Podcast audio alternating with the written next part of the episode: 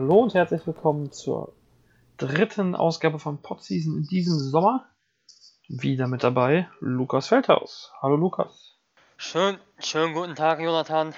Wir haben eine heiße Woche hinter uns, wir haben eine heiße Woche vor uns und wir haben wieder ah, vier, beziehungsweise heute eigentlich eher fünf Teams vor uns. Also verlieren wir keine Zeit und fangen an mit Ratio Farm Ulm, wo sich einiges getan hat. Bis jetzt schon. Der Kader ist ein bisschen umgebaut. Zum Beispiel geht Tim Ulbrecht, Luka Babic-Vertrag wurde nicht verlängert. Aber es gab auch Neuverpflichtungen. Und fangen wir mal mit der ersten an. Mit einer, die jetzt eigentlich nicht so bekannt ist. Ich würde gerne anfangen mit Gavin Schilling. Gavin Schilling? Gavin Schilling? Ich glaube, ich glaube Gavin. Ich bin mir nicht ganz sicher, aber ich denke Gavin. Ja, Gavin Schilling hat am College gespielt in äh, Michigan State bei den Spartans, beim sehr erfolgreichen College-Team, sehr großes Programm. Hat dort relativ wenig gespielt, 9 Minuten pro Spiel, 2 Punkte pro Spiel aufgelegt, 3 Rebounds. 70% Zweierquote, die sehr positiv heraussticht. Allerdings natürlich dann auch nicht die meisten Zweier genommen, muss man sagen, wenn du so wenig spielst. Also ich bin gespannt. Gavin Schilling galt eigentlich immer als großes Talent. Hat jahrelang ja, aber ein bisschen unter dem Radar halt geschwebt, weil er eben im Ausland gespielt hat, am College, hat auch nicht besonders auffällig gespielt, weil er halt auch für ein Programm gespielt hat, das zu den größten in den USA gehört mit Michigan State und hat relativ unauffällig gespielt, sagen wir es so. Also er war über seine vier Jahre selten ein Leistungsträger, hat einmal 16,9 Minuten pro Spiel gespielt und sonst immer weniger, zweimal unter 10 Minuten pro Spiel. Deshalb wahrscheinlich auch nicht so groß auf sich reden machen lassen in Deutschland. Dennoch denke ich, dass das ein großes Talent ist, denn wie wir auch alle wissen, bei den College-Programmen, gerade bei den großen College-Programmen, geht es sehr darum auch, dass die großen Spieler, wie eben ja einen, den wir ganz gut kennen, gefördert werden und für den nächsten Schritt vorbereitet werden. Da kommen dann manche Spieler ein bisschen zu kurz. Und ja, so denke ich, die, dass seine Karriere am College ziemlich durchwachsen eigentlich war. Aber Trotzdem denke ich, ist das ein interessanter Spieler, weil er einfach eine sehr gute Physis hat, eine sehr gute Athletik. Ist etwas klein für die Position Pump, aber ein sehr, sehr bulliger Spieler, hat gute Rebound-Werte auf seine Zeit gerechnet, kann im Low Post verteidigen, ist wirklich einer, der kämpft und hat Pick-and-Roll-Potenzial. Also Thorsten Leimenhardt sagt es ja auch in der Pressemitteilung, wir wollten dieses Above the Rim, wie man so schön sagt, also einen, der auch über Ringniveau abschließen kann. Und ja, ich glaube, dass er dazu Potenzial hat. Er muss ein bisschen an seinem Postgame arbeiten, Positionierung, wenn er gegen kleinere Spieler spielt oder wenn er auf der Weak Side den Mann zielen, also sich wirklich in Position bringen muss vor seinen Gegenspieler, daran muss er arbeiten. Hat sehr, sehr teilnahmslos gespielt, so am College. Aber für mich ist es ein interessantes Projekt einfach spannend noch nebenbei, dass er, dass sein Vater und sein Onkel, wohl beide gute, sehr gute Handballer waren, äh, hat er sich für den richtigen Sport aber entschieden. Absolut, bei der wahren Hallensportart. Also wie gesagt, hat auch wirklich mit guten Spielern zusammengespielt, mit äh, zum Beispiel Adrian Payne, der letztes Jahr in, äh, bei Panathinaikos gespielt hat, auch schon in der NBA gespielt hat und vor allem Den Denzel Valentine, der ein relativ solider Rollenspieler ist in der NBA relativ etabliert. Also ja, war ein gutes College. Dann nicht ganz so unbekannt, aber auch neu in Ulm. Überraschenderweise aus meiner Sicht Dwayne Evans, der seinen Vertrag in Ludwigsburg oder aus seinem Vertrag in Ludwigsburg ausgestiegen ist und nun zum Eurocup-Team nach Ulm wechselt, vom Champions League Teilnehmer Ludwigsburg. Ähm, ja, ich glaube, über, über Dwayne Evans muss man nicht ganz so viel sagen, also zumindest ihn nicht so, ihm nicht erklären, aber was, wie passt denn Dwayne Evans in das Spiel von den, von Ulm rein? Ja, ist eigentlich eine typische Ulm-Verpflichtung in meinen Augen schon. Denn Ratiofarm Ulm hat ganz oft solche Spieler geholt, die auf dem Weg nach oben sind und da passt Evans in meinen Augen auch sehr gut rein. Hat letztes Jahr eine sehr gute Saison in Ulm, nein, nicht in Ulm, in der Nachbarschaft gespielt, in Ludwigsburg und hat vor allem gegen Ende der Saison immer besser gespielt, wenn Johannes Thiemann und Justin Sears raus waren. Hat wirklich eine unglaubliche Physis. Ich glaube, das ist seine große Stärke. Ist jemand, der auf der Position 4 vor allem beheimatet ist, aber auch auf der Position 3 und auf der Position 5 spielen kann. Einer, der sehr, sehr stark zum Offensivrebound geht, der wirklich extrem physisch spielt, der auch mit dem Gesicht zum Korb ein bisschen aus dem Dribbling von der Dreierlinie agieren kann. Das finde ich ganz interessant bei ihm. Manchmal fehlt ihm so der letzte Schritt so ein bisschen, also ein bisschen Explosivität vielleicht oder auch ein bisschen Wurf. Also sein Wurf ist immer so ein bisschen, hm, also ich sehe eigentlich, dass er einen guten Wurf hat, grundsätzlich, aber er nimmt sehr wenige Dreier. Also das war auch schon damals ein Trier in der Pro A so.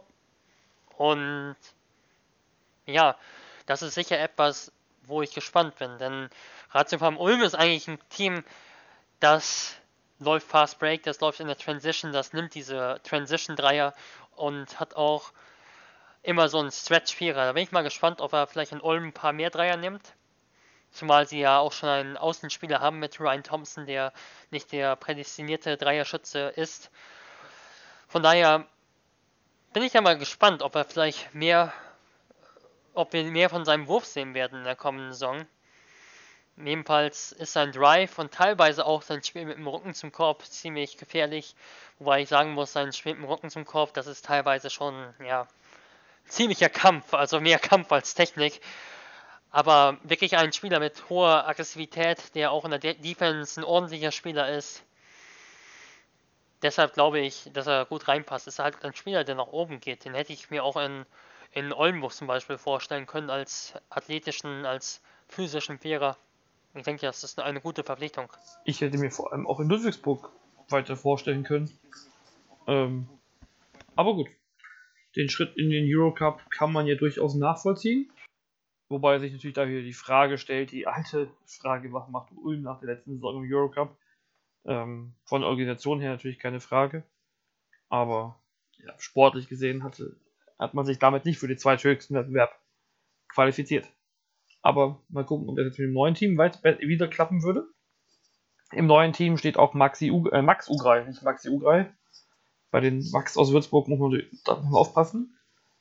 Ugrei kommt aus Jena nach Ulm und ja, in Jena war er ja durchaus nicht auffällig, aber solide, würde ich sagen.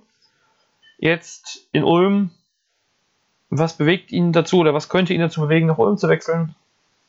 Der gleiche Grund wie den, den ich gerade schon in Bezug auf Evans genannt habe. Also Ulm ist ein Standort, der oft Spieler besser gemacht hat. Das ist einfach so. In der Vergangenheit war das zum Beispiel, ja, fing alles an mit Per Günther, natürlich Tim Olbrecht, jetzt mit seiner Verletzung zurückgefallen natürlich, Braden Hobbs, Chris Babb, äh, Isaiah Swarm passt jetzt nicht so wirklich von seinem Werdegang danach rein, aber viele haben ihre beste Saison in Ulm gespielt und ja, auch Eddie Sosa hatte danach eine gute Karriere noch gehabt. Und genau deshalb passt er in meinen Augen auch gut hinein. Also ja, ist ein Spieler, der mich überrascht hat in Jena. Also ich fand ihn nicht besonders toll von seiner Entwicklung her in, in Würzburg. Hat ziemlich sehr auf einem Level stagniert in meinen Augen athletisch so mit Problemen. Es war physisch, aber recht langsam. Hat aber in, in Jena wirklich ordentlich gespielt, ähnlich schon wie Stefan Haukohl in Jena zuvor einen guten Schritt gemacht hat. Also Jena taugt da durchaus auch als Sprungbrett, wenn man so als junger Spieler zwischen diesen in Anführungsstrichen alten Recken da dabei ist. Also das kann schon ein Sprungbrett sein. In äh, Jena hat er hat Maxi Ugrai einen guten Wurf gezeigt, einen recht guten Wurf. Ich glaube, dass das immer noch nicht so auf dem Niveau ist, dass das wirklich eine Stärke ist. Aber daran muss er arbeiten, denke ich, denn äh, das ist für mich immer noch so ein bisschen eine Schwäche. Also, dass er nicht das hat, was ihn zu so einem idealen Rollenspieler macht. Also er ist in keinem Bereich so richtig überragend.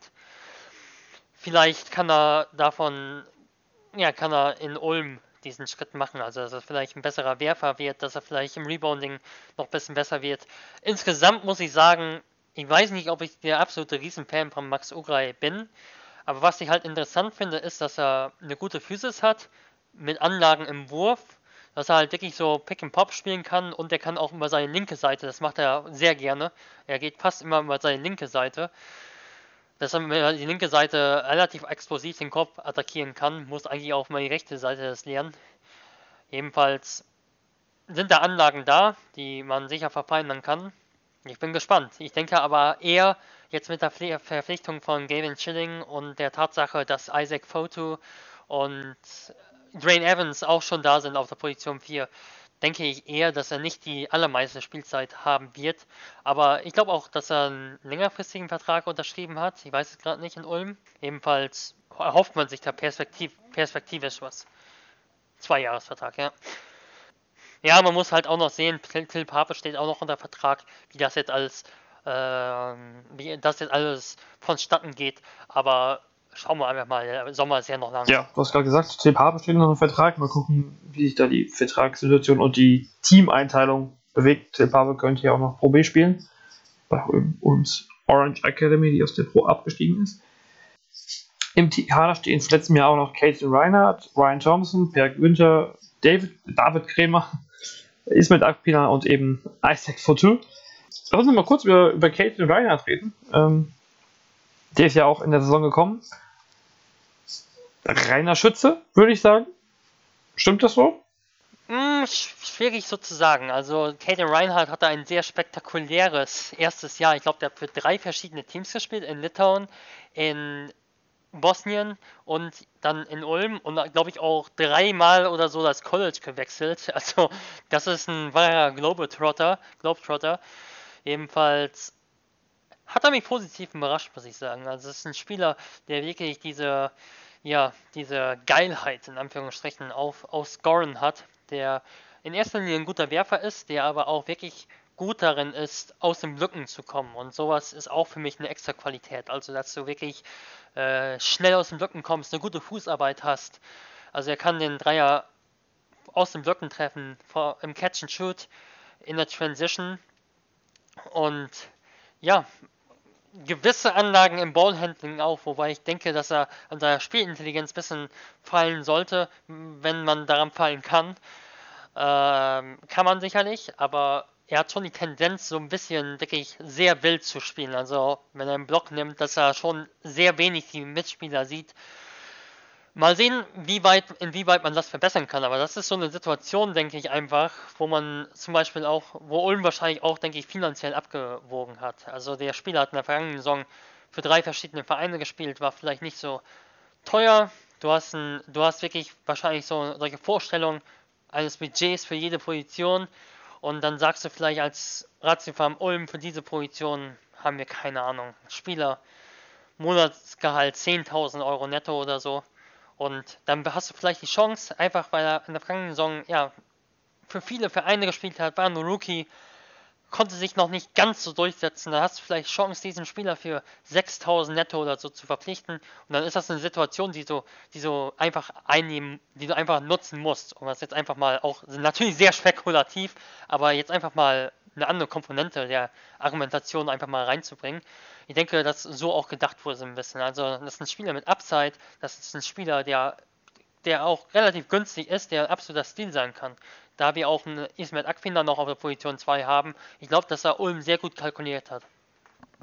Was ich übrigens sehr überraschend aber finde, der hatte 0,8 Fouls pro Spiel äh, in seiner ersten Saison, halben Saison, Drittelsaison in Ulm.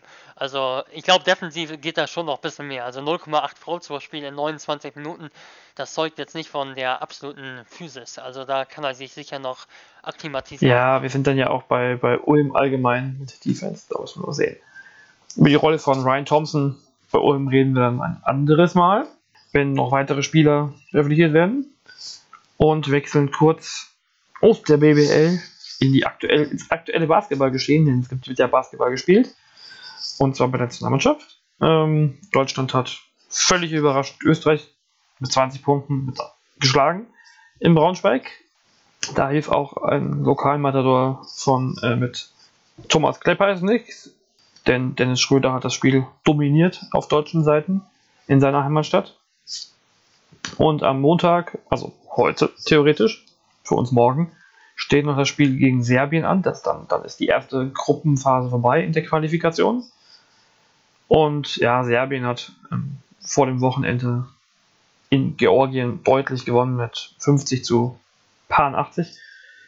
Und ja, aber gespielt haben da nicht unbedingt die Stars. Von daher könnten wir durchaus sagen, Deutschland hat da eine gute Chance in Serbien. Äh, wenn wir jetzt sagen, hört ihr vielleicht erst am Dienstag und dann wisst ihr, ob das geklappt hat. Wir können noch mal einmal kurz auf, die, auf den Kader von Serbien eingehen.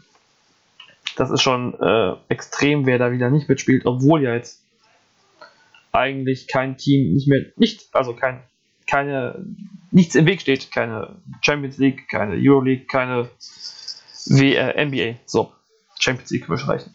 Magst du mal ein paar Namen durchgehen von den Stars der Serben? Und ich sag dir, ob sie dabei waren. Ja, Milos Theodosic. Nicht dabei.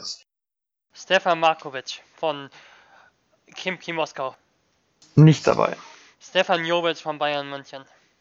Nicht dabei. Vasilij Micic von Kaunas. Der war dabei und Oh, hat auch sieben Rebounds geholt, fünf Assists gespielt und elf Punkte gemacht. ja. Dann äh, Bogdan Bogdanovic von Sacramento. Mm, nee, nee. Das ist schon eine das wäre auch eine gro zu große Nummer für den FIFA-Wettbewerb. So. Nemanja Nedovic. Nein. Dann Marko Guduric. Nein. Nikola Kalinic von Fenerbahce. Nein. Äh, Wladimir Mitsov von Mailand. Nein. Wladimir Lucic von Bayern. Vermutlich noch zu angeschlagen, aber auch nicht dabei. Draga Milosavljevic von Unicaja Malaga. Ja, der war dabei und wieder einer der besten Scorer bei Serbien. Nemanja Dangovic von Roter Stern Belgrad. Nein. Branko Lasic von Roter Stern Belgrad. Nein. Äh, Nemanja, Nemanja Bjelica von Minnesota Timberwolves. Nein. Äh, Milan Matsch war noch angeschlagen, genauso wie Luka Mitrovic. Dann Nikola Jokic war nicht dabei, genau. Boban Marjanovic von, äh, von den Los Angeles Clippers. Ja, der war dabei. Dann äh, Nikola Milutinov von Piraeus. Der war auch dabei. Äh, Ognian Kuzmic von Real Madrid, okay, angeschlagen mit äh, Knieproblem. Wladimir Stimac war nicht dabei, ja klar, war nicht dabei. Dann Miroslav Radulic hat 30 Punkte gemacht im Hinspiel gegen Deutschland, äh, spielt in China, Nicht dabei. Auch nicht dabei. Also das waren etwa so 19 Spieler, die normalerweise eventuell dabei wären, die nicht dabei waren, ja. Also da muss man nicht glaub, viel sagen, glaube ich, über die Aussagekraft dieses Spiels, was wir erwarten. Ja, Mann. Viel mehr, Nein. ich glaube, viel mehr müssen wir auch zu den Spielern auch nicht mehr sagen. Ja. Stefan Peno war dabei. Noch aus BBL-Sicht interessant. Das ist immer auch ein Zirkus, muss man einfach sagen, zwischen Fieber und, und Euroleague. Wobei ich jetzt einfach nicht nachvollziehen kann, dass die Spieler fehlten. Da weiß ich bei Serbien natürlich nicht die Gründe. Aber naja. Bleiben wir einfach in der BBL gehen wir zurück in die BBL zu einem Team, was nur U20-Nationalspieler stellt, Deutsche. Im Moment zwei sind dabei. Und wir wechseln nach Gießen. Endlich darf ich über meine 46ers reden. Jetzt kenne ich mich endlich aus. Und ja, eigentlich ist es ja fast hier Phoenix Gießen, das, über das wir jetzt sprechen müssen, denn die beiden Neuverpflichtungen heißen David Bell und Larry Gordon. Ich bin erstmal ganz überrascht. David Bell ist schon 37 Jahre alt. Jung. Jung geblieben. Jung. Jung geblieben. Ja, kommt aus der zweiten italienischen Liga zurück nach, ähm, nach Deutschland zu Ingo Freya zurück. Hat jetzt 15,9 Punkte da aufgelegt in 29 Minuten noch. Er ist immer noch der Alte, also der junge Alte. Absolut. Ich habe mir ein Spiel angeschaut und ich muss sagen, ja, der ist auch noch wirklich fix auf den Beinen. Ich glaube sogar, dass er wirklich die Schnelligkeit hat, die er auch schon vor zehn Jahren etwa hatte. Äh, was ich schon gesehen habe, bisschen, dass am Ende des Spiels seine Kondition sehr stark nach unten ging. Also hat er in der Verteidigung dann wirklich fast nichts mehr gemacht. Zu Beginn der, äh, des Spiels dann sogar Fullcourt gepresst, gepresst noch. Also das hat mich überrascht, was der noch für Beine hat. Aber er konditionell schon Probleme gehabt am Ende eines Spiels. Auch teilweise so Backdoor-Pässe, Rebounds dann wirklich, ja, verpasst. Aber ja, der ist immer noch motiviert, der hat immer noch einen guten Wurf, hat in Italien als Shooting Guard gespielt, soll in Gießen als Point Guard spielen, also da bin ich jetzt mal so gespannt. Ja, ich weiß noch nicht. Wir haben ja, also Gießen hat ja noch Max Landis noch als, von letzten Jahr als Guard. Der hat ja letztes Jahr auch schon beides gespielt. Ich kann mir da vorstellen, dass man da immer mit zwei Guards auf dem Feld steht und dass die beiden sich die Aufgaben da, da teilen. Wenn es irgendwo geht, dann wahrscheinlich wirklich bei Ingo Freier, muss man so sagen. Ja, natürlich. Äh, ist es ja eh. Schnell nach vorne und zack. Da wird es auch ein bisschen abhängen, ob da noch ein dritter Import-Guard äh, kommt. Bei Jane Krauser gehe ich davon aus, dass der, der ja durchaus Point Guard spielt. Ähm, unser 19-jähriges Talent hier in Gießen, ähm, das bei der U20-Nationalmannschaft gerade auch dabei ist, in den letzten 13 vor der Heim-EM. Der wird sicherlich eine gute oder wird eine Rolle spielen. Ich würde sagen, so die, die Zeit von Marien äh, abkriegen, die letztes Jahr hatte. Und dann ist halt die Frage, was da noch für ein Guard an vierter Guard kommt. Werden wir Gerald Taylor als Dreier sehen. Wovon ich eigentlich bei Ingo Freier eher ausgehe, als dass er aus der 2 spielen wird. Aber kommen wir zum zweiten Gießen-Neuzugang. Das ist Larry Gordon. Der hat zuletzt in Astana in der VTB gespielt, in der VTB League. Kasachstan, beziehungsweise halt in der russischen Liga da. 8,6 Punkte, 3,8 Rebounds gemacht. Ähm, nur 3,8 Rebounds. Er war schließlich vor, oh, ich hab's vergessen, vier oder fünf Jahren mal Top-Rebounder der WBL in Hagen. Mit damals auch nur 7,8 Rebounds im Schnitt. Also war sehr viel, wenig, sehr wenig nötig. Ich weiß gar nicht, was John Bryant da gemacht hat in dem Jahr. Aber ja, hast du dir Larry Gordon nochmal angeguckt? Ist er noch der Dreierschütze und Slasher vom Herrn? Ich habe mir ein Highlight-Tape von ihm angeschaut, nur, also nicht groß was gesehen, aber er war ja auch vor nicht allzu langer Zeit ein Fechter. Und da waren seine Werte in, ähnlich wie in Astana. Und ja, für mich hängt das Rebounding auch sehr stark von der Pace ab. Erstens, wie viele Ballbesitzer ein Team generell hat in einem Spiel. Das ist bei Ingo Freier immer galaktisch, wie hoch die Anzahl da ist. Deshalb hat ein Spieler bei Ingo Freier generell in der Regel auch mehr Rebounds als woanders, weil es einfach mehr Ballbesitzer und mehr Würfe im Spiel gibt für beide Teams. Und das zweite ist, ja, Ingo Freiers Teams gehen sehr stark auf Offensiv-Rebounds. Da hat er sehr viele abgegriffen und andere Teams würden mit dem Small Forward wahrscheinlich nicht so stark auf Rebounds gehen, sondern eher den Fast Break des Gegners absichern. Ebenfalls, er hat ein gutes Auge für den Offensiv-Rebound, hat einen, ja, hat einen guten Dreier eigentlich, wobei ich sagen muss, so richtig gut ist der eigentlich nicht. Also, das ist jetzt nicht der extrem sichere Dreier. Also, es ist zum Beispiel keiner, der so gut über die Screens kommt, sondern einer, der, der gut ist, wenn er eine gewisse Anzahl an Würfen hat. Was er auch noch kann, ist, dass er aus dem Linksdribbling den Mitteldistanzwurf treffen kann, wo er Probleme hat. Ballhandling ist nicht so überragend, hat in Hagen immer hohe Ballbesitz, äh, Ballverlustanzahlen und äh, ja, hat sogar viel auf der 4 gespielt in Hagen. Bin mal gespannt, ob man das in Gießen sehen wird. Ebenfalls denke ich, ist das, ein, ist das eine ordentliche Verpflichtung, weil er einfach zu Inge Freier passt. Also, das ist natürlich eine typische Nummer sicher Verpflichtung und deshalb würde ich da jetzt auch nicht so negativ sein. Dann ähm, negativ, nö, das äh, ich Hat in der. Defense große Probleme gehabt in Hagen.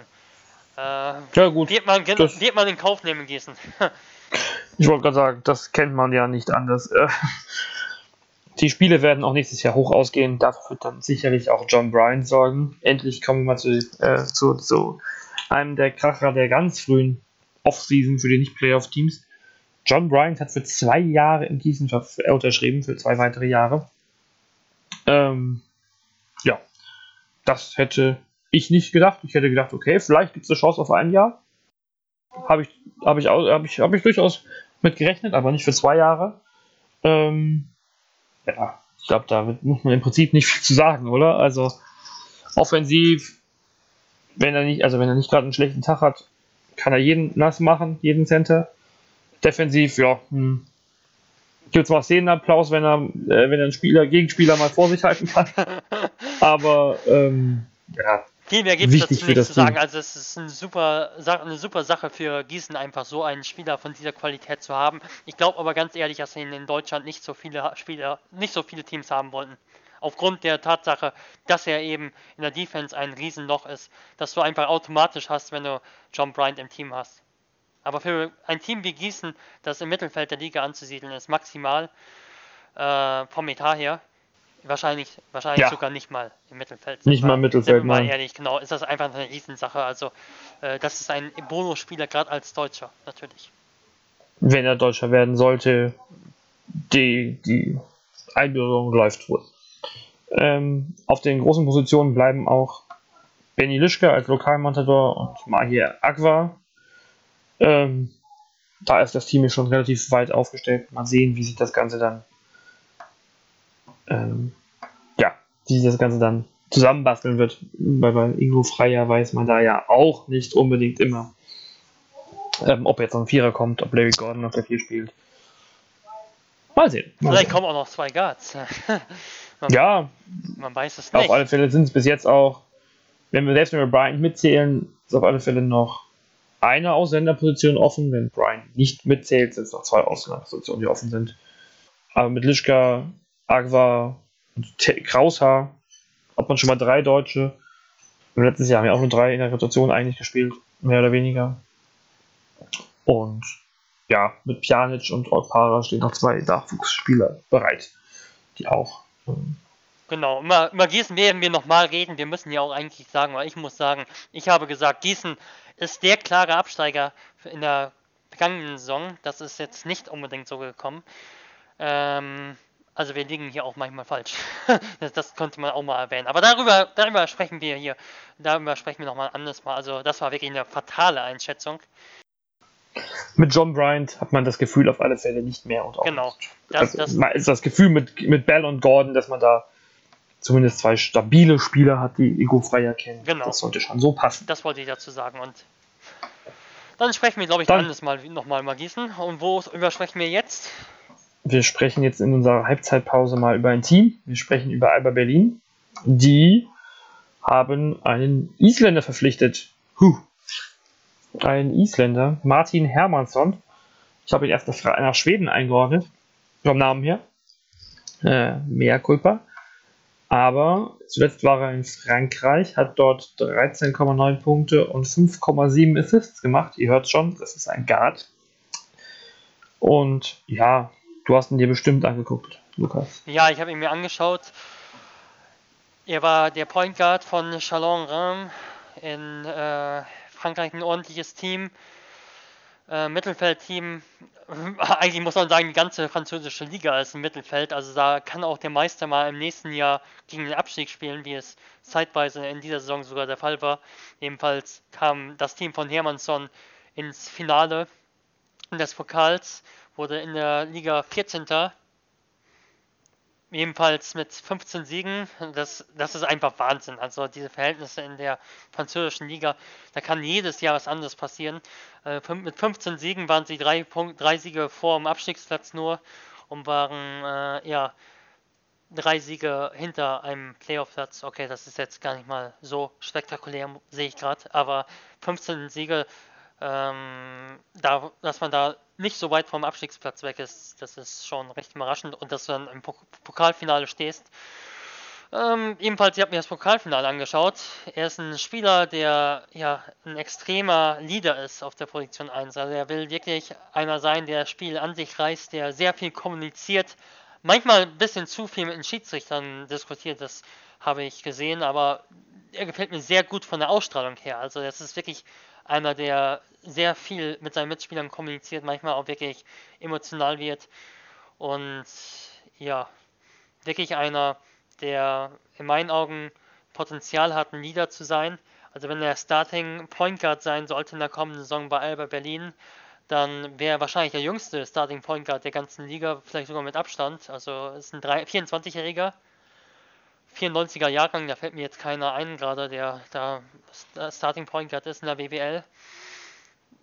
Bin ein bisschen überrascht von der Aussage von Ima Ojeda in der Pressemitteilung, dass er gesagt hat, dass er auf beiden Guard-Positionen spielen kann. Also das lässt auf mich eher ja auf mich eher den Eindruck erscheinen, dass er eher auf Position 2 vielleicht anzusiedeln ist und noch ein echter Point Guard kommt, zumal ja Stefan Peno ja auch noch da ist, wenn Bartha nicht die Vertragsoption zieht.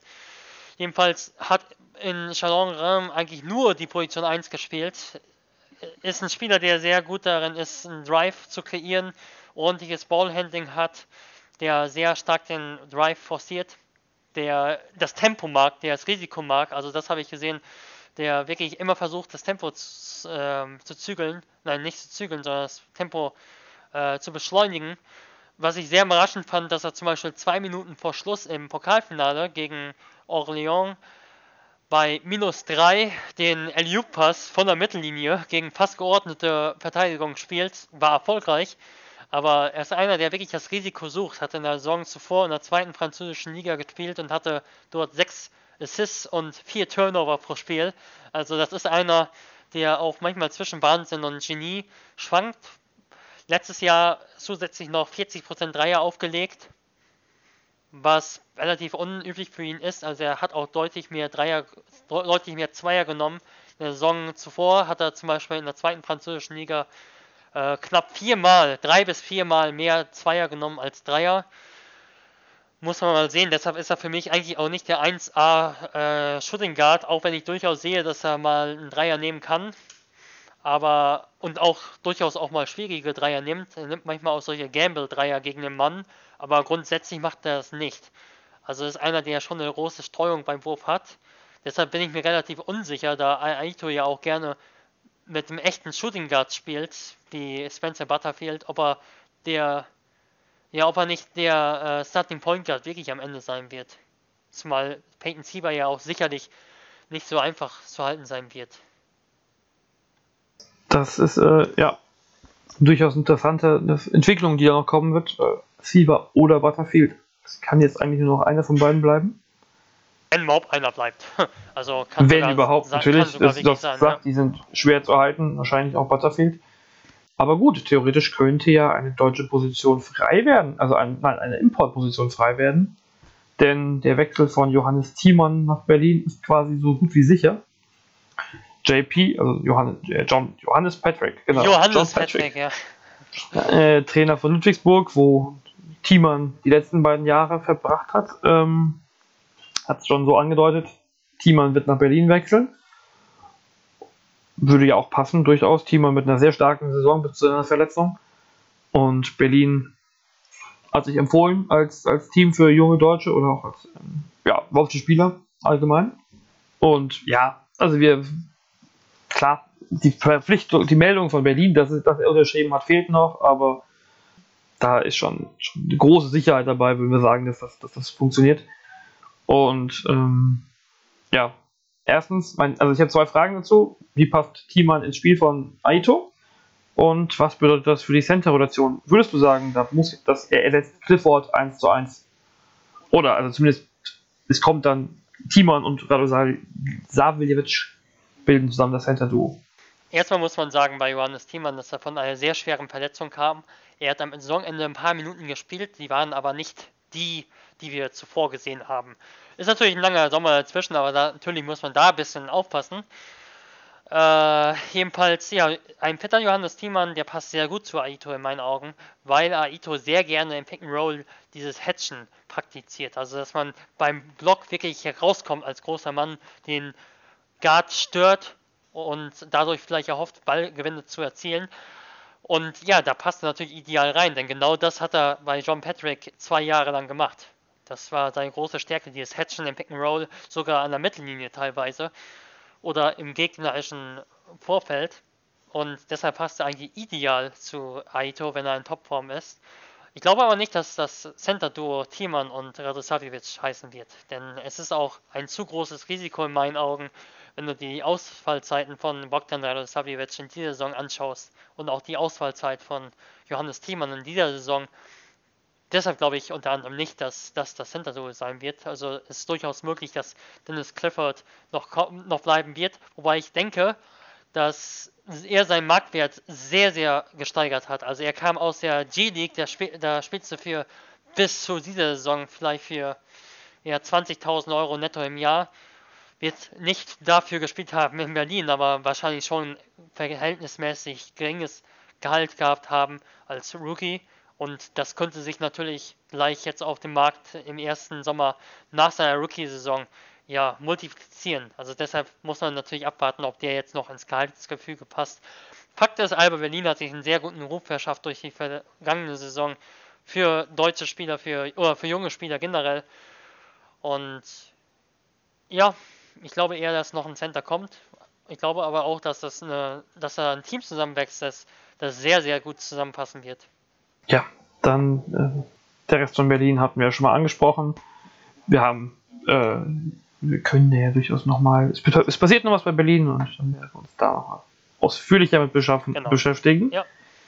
Und gehen jetzt ins dritte Viertel und da kommt ein, äh, kommt quasi jetzt zum Übergang, zum Übergang, nee, zum, zur Mutter aller Übergänge, so rum. Denn die Mütter aller Spiele ist ja schließlich Berlin gegen Bonn, die beiden Bundeshauptstädte im Duell.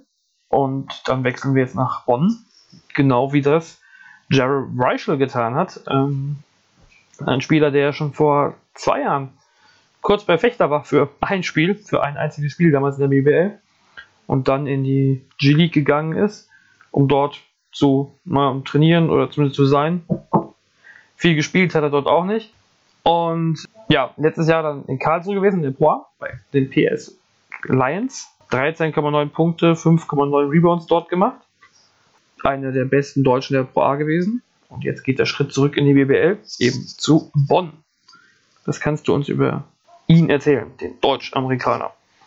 Wann war überhaupt die letzte Playoff-Serie zwischen Bonn und Berlin? Mal so ein Trivia.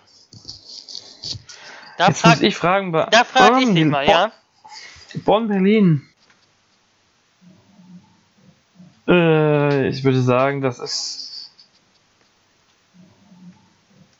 Ich weiß mal so sieben, acht Jahre her. Das, das könnte das das Jahr, nee, könnte das sogar noch länger gewesen sein als Berlin, nee, als Bonn ins Finale eingezogen ist? Ich glaube ehrlich gesagt, das Jahr war es, ja. Ich glaube, es war 2009. Ich müsste es nachschauen. Ich glaube, es war 2009. Ich schaue es nach, du guckst über. Ich, ich, du ich sag was, das ist eine super Arbeitsteilung. Jarel Reichel, ja, hat in der vergangenen Saison in Karlsruhe gespielt, in der Pro A. Ich habe ihn natürlich da gesehen, also viel Pro A gescoutet für die Alten Dragons. Deshalb, ja, ist der Name mir mehr als bekannt. Also ich habe ihn zigmal gesehen in Karlsruhe. Ebenfalls, es ist ein Spieler, der letztes Jahr im System von PS Karlsruhe seinen Durchbruch geschafft hat. Vorher nicht im Fechter. PS Karlsruhe hat eine extrem hohe Pace gespielt, also ähnlich fast. Also der Vergleich mit Ingo Freier wäre zu hoch gestochen.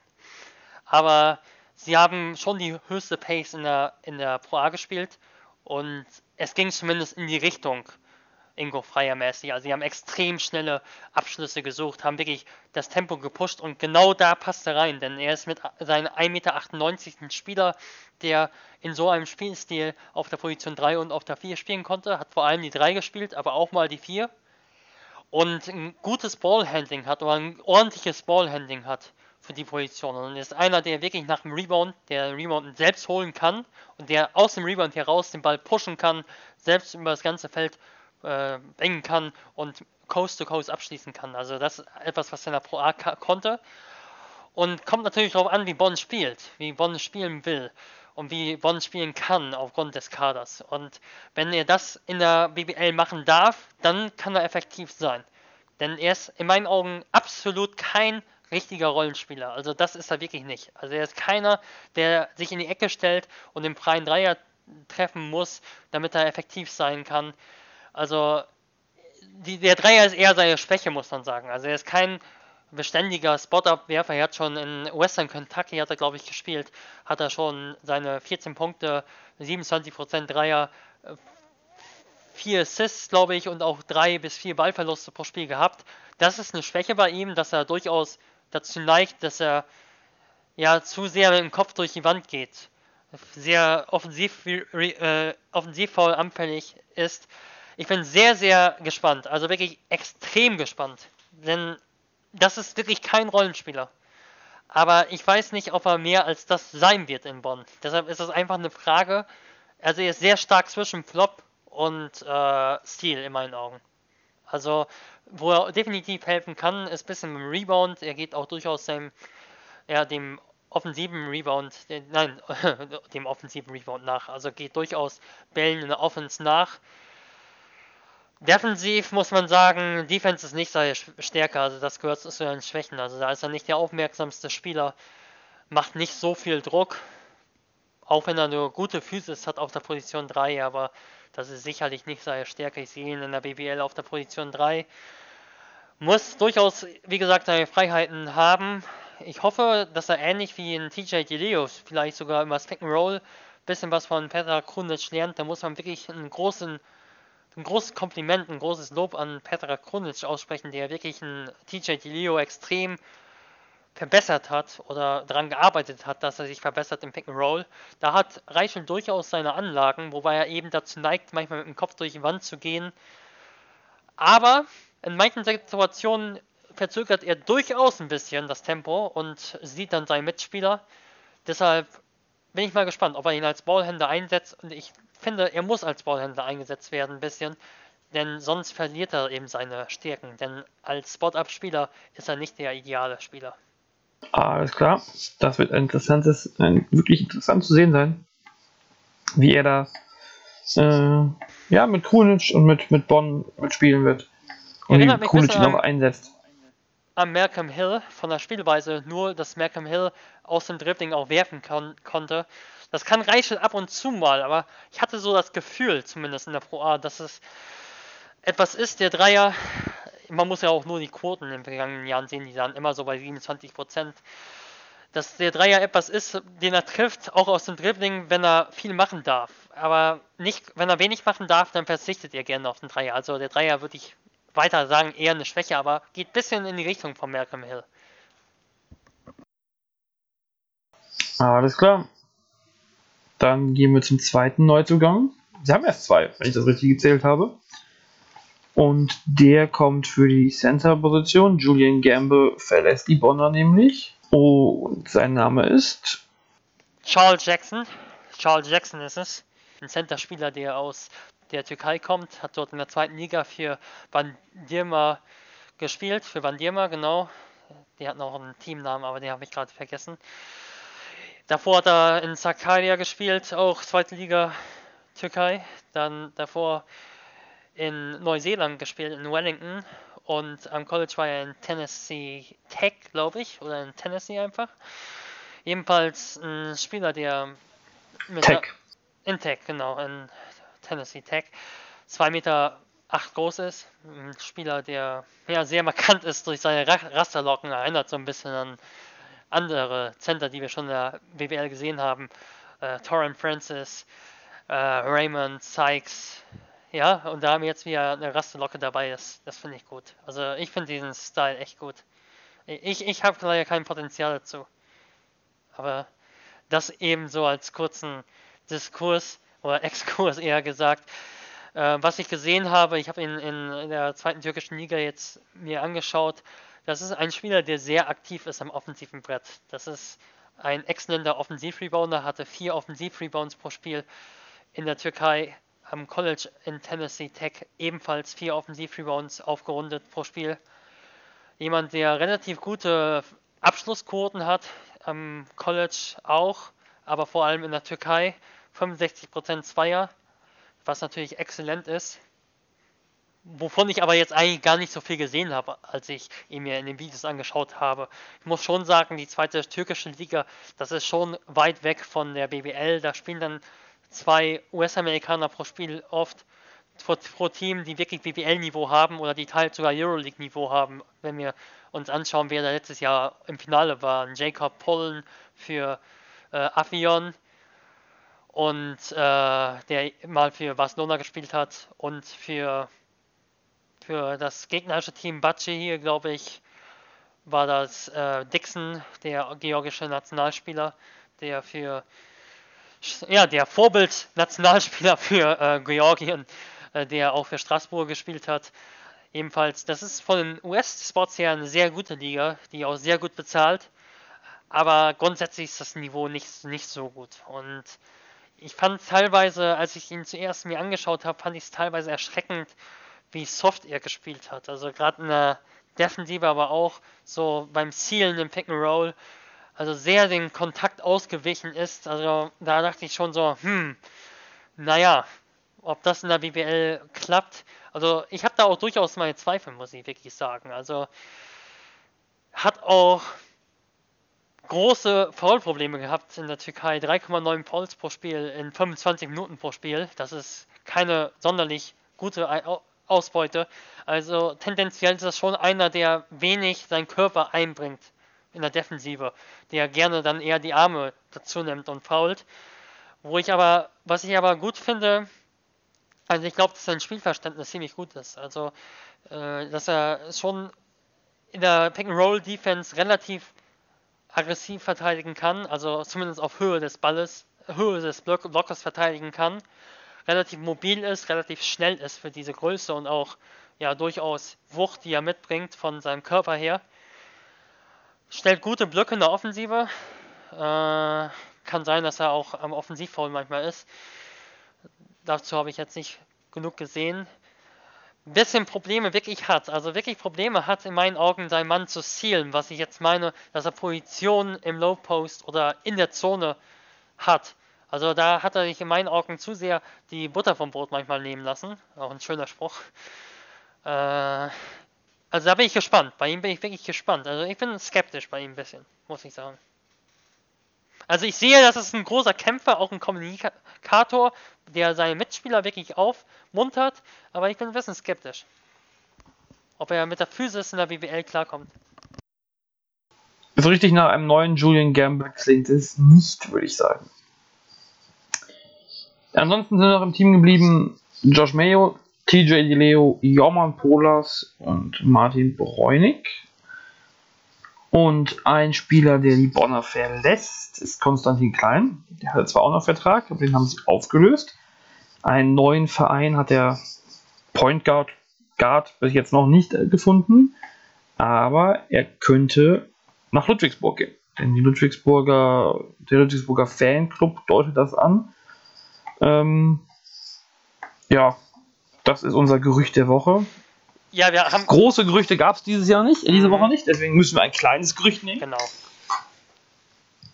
Ja, aber so, zum, so ganz prinzipiell gesehen, Consti Klein, John Patrick, ist eine vorstellbare Kombination, oder? Denke ich auch. Also Consti Klein ist ein Spieler, der sehr, sehr aggressiv immer spielt, der auch einen hohen Anspruch hat, muss man sagen. Also da könnte es schon so zu Reibereien, zu Reibungen kommen, muss man sagen.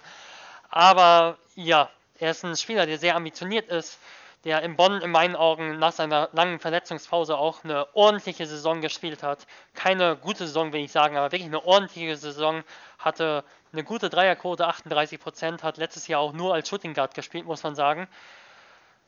Also da hat auf der 1 meistens äh, DJ DiLeo und auch ähm, Mayo, Josh Mayo gespielt. Äh, kann aber sicherlich auf der Position 1 spielen. Bisschen fehlt es ihm an der Schnelligkeit, um gegen Presseverteidigung den Ball wirklich schnell nach vorne zu bringen oder auch eine Pick-and-Roll-Lösung zu suchen.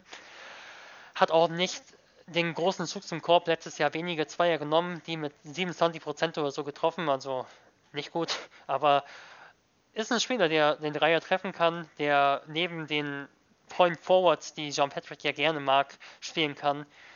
Also schon jemand, das kann ich mir schon vorstellen, dass das passt. Also ist auch verteidigungstechnisch, ich würde nicht sagen super, fehlt schon ein bisschen Mobilität, aber ist schon aggressiv. Also ich glaube schon, dass er zu John Patrick passen kann und eine gute Verpflichtung wäre für Ludwigsburg. Dann schauen wir mal, ob das so kommt. Und widmen uns unserem letzten Team für heute. Das ist Medi Bayreuth. Da passiert jetzt ja durchaus etwas mehr als in dem letzten Jahr. Da war ja fast gar keine Kaderbewegung zu sehen. Medi Bayreuth hat zwei Spieler bisher verpflichtet. Unter anderem einen Kanadier, liegt ja im Trend, mit Cassius Robertson. Das ist ein neuer Guard für Bayreuth, wenn mich nicht alles täuscht. Ja, definitiv ein Guard. Äh, Cassius Robertson wieder ausgesprochen. Ich habe mir ein ähm, Profilvideo angeschaut. Ebenfalls, ich habe mir auch im Spiel angeschaut. Es ist ein Shooter durch und durch. 43% Dreierquote am College in Missouri.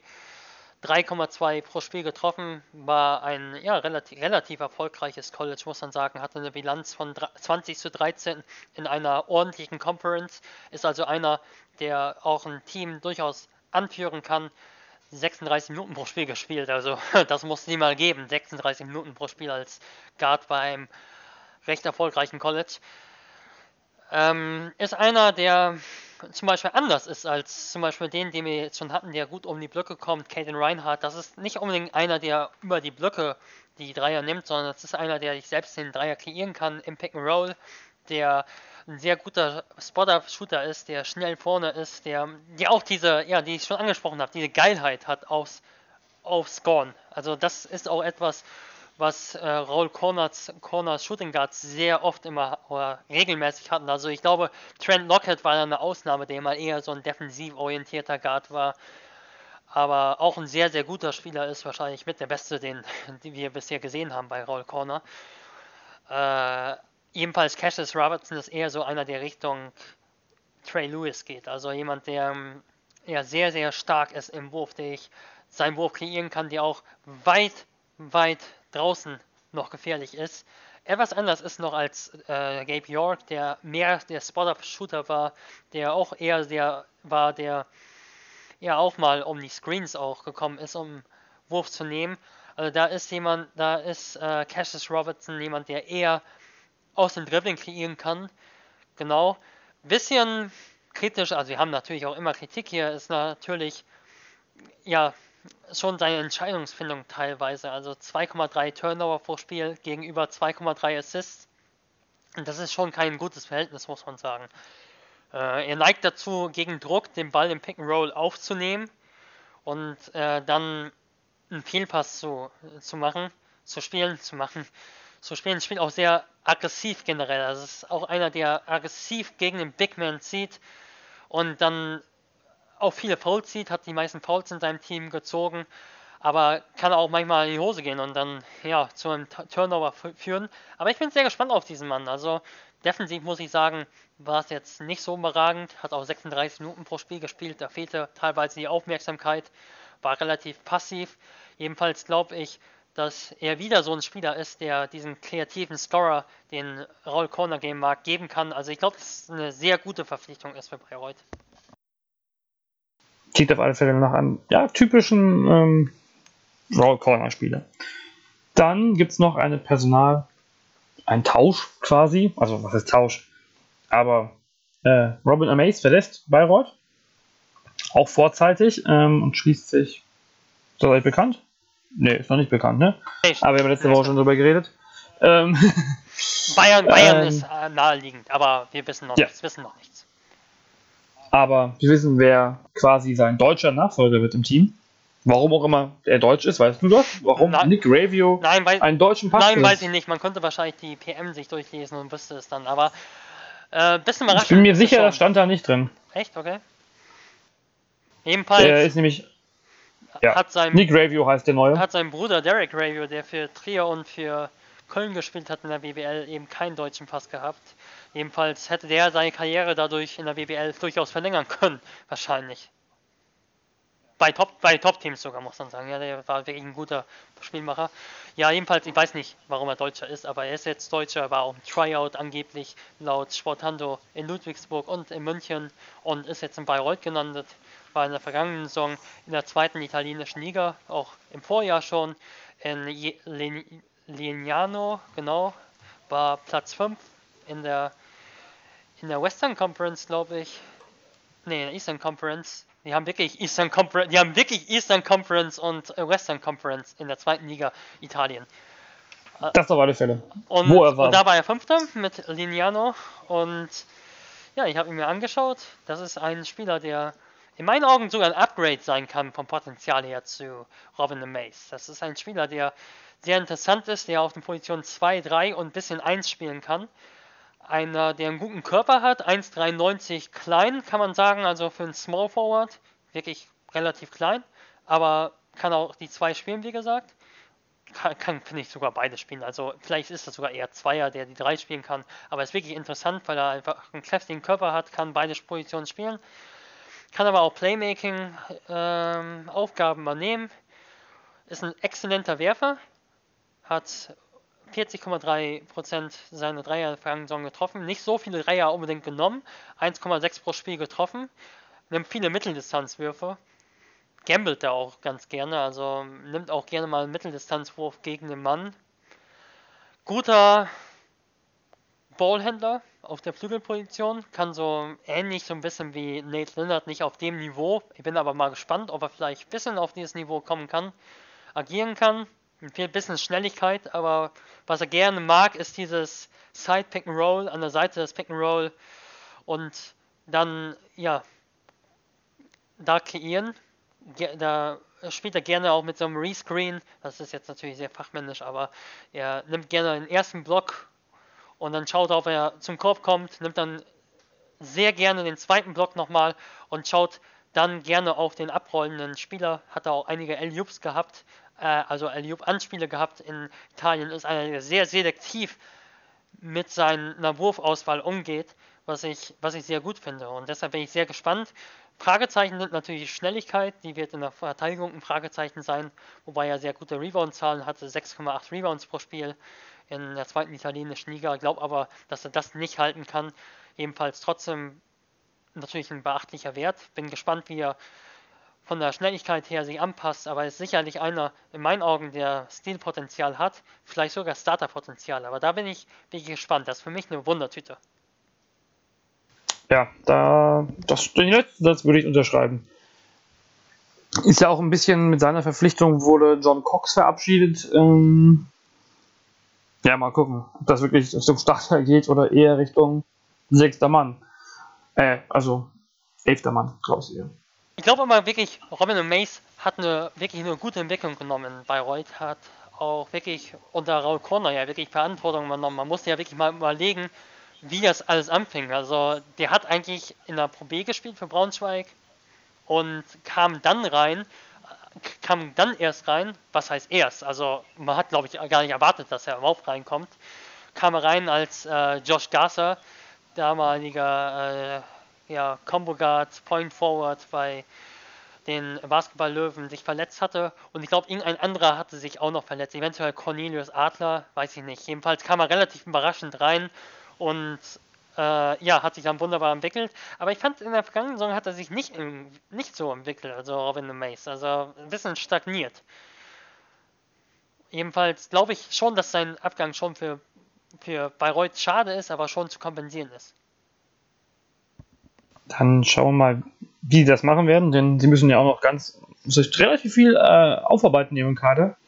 Wir werden, wahrscheinlich noch, wir werden wahrscheinlich, glaube ich, wirklich oft noch über die Schwächen ich glaube, vier, ja. vier Planstellen sind da mindestens noch offen. Also, wenn ich mir anschaue, ein Point Guard wird sicherlich noch kommen. Da mag Raul Corner ja gerne so einen, ja, auch so einen kreativen Kopf, der aber schon das Spiel organisieren kann.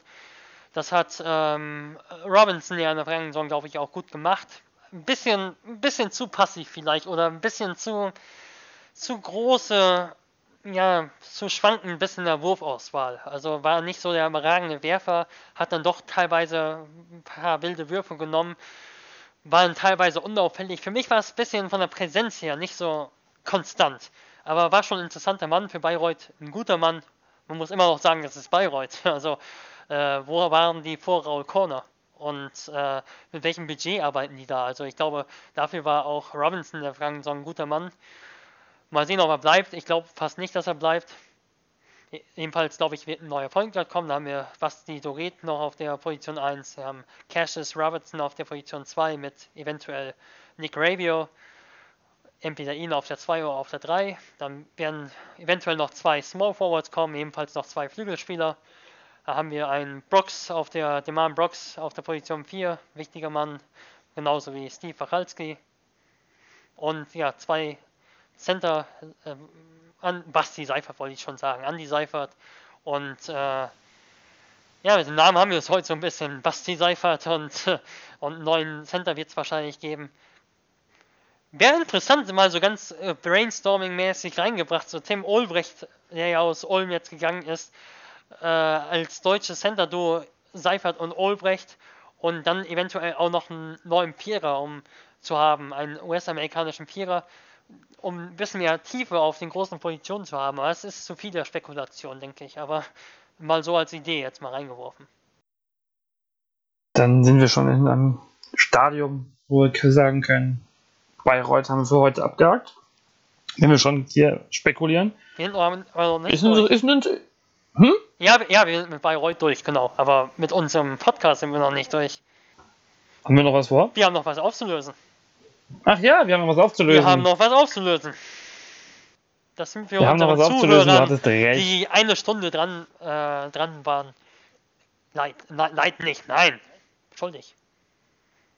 Ich hatte recht. Entschuldigt, ja, du Ich hast hatte recht. recht. Es war 2009, als Bonn im Halbfinale gegen Berlin gewonnen hat mit 3 zu 2 und seitdem gab es diese Playoff-Serie nicht mehr. Nur 100 Mal gefühlt Bamberg gegen Bonn, aber nicht mehr Berlin gegen Bonn. Oldenburg gegen Bonn war irgendwie so das neue Alba gegen Bonn, glaube ich. Also die haben sich jetzt nicht mal auch international getroffen.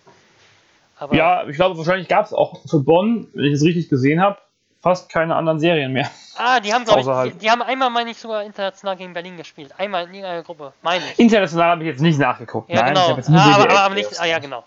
Ja, das wäre zu viel. Nee, genau. Also, die Mutter aller Derbys, die wäre mal. Das, das könnten wir uns mal wieder wünschen, so als Playoff-Serie für die kommende Saison. Was denkst du? Hätte was, hätte was. Aber dafür, um jetzt hier zu belegen, ist es zu früh. Ob das hinkommen könnte. Ja, bleiben. Ich, ja, es ist schon, das 2009 schon wieder neun Jahre her. Es ist schon einfach äh, heftig. Ricky Paulding, damals MVP, heute, wenn Oldenburg mal Meister wird, wird er auch MVP. Also, viele, viel ändert sich nicht. Dafür war von den, wenn man guckt, es haben bei der Serie im fünften Spiel von Bonn gegen Berlin hat, haben Alex King und Julius Jenkins mitgespielt. Der Rest ist mittlerweile nicht mehr in Deutschland aktiv und glaube auch fast nicht mehr aktiv. Da hat unter anderem ein Dragan Deutschi mitgespielt. ja, das war noch so. Aber ja. Dann sagen wir für diese Woche vielleicht einfach auch schon wieder Tschüss. Denn es gibt viel zu äh, gucken in der nächsten Woche, denn wir haben Juli und jetzt beginnt die Verpflichtungswelle ja meistens nochmal noch mal heftiger zu laufen. Ich sag Tschüss. Ich sag auch Tschüss. Was bleibt Bis nächste Woche. Ciao!